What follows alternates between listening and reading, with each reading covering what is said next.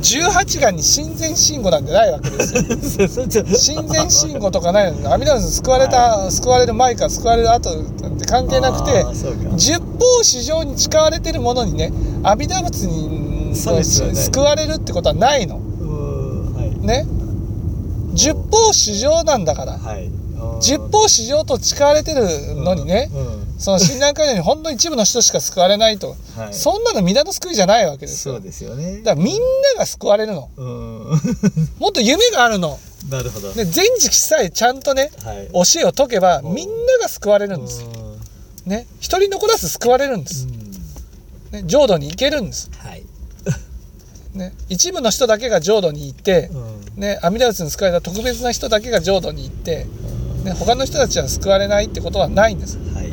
救われないのは全知しかいないからってそれだけなんです、はい。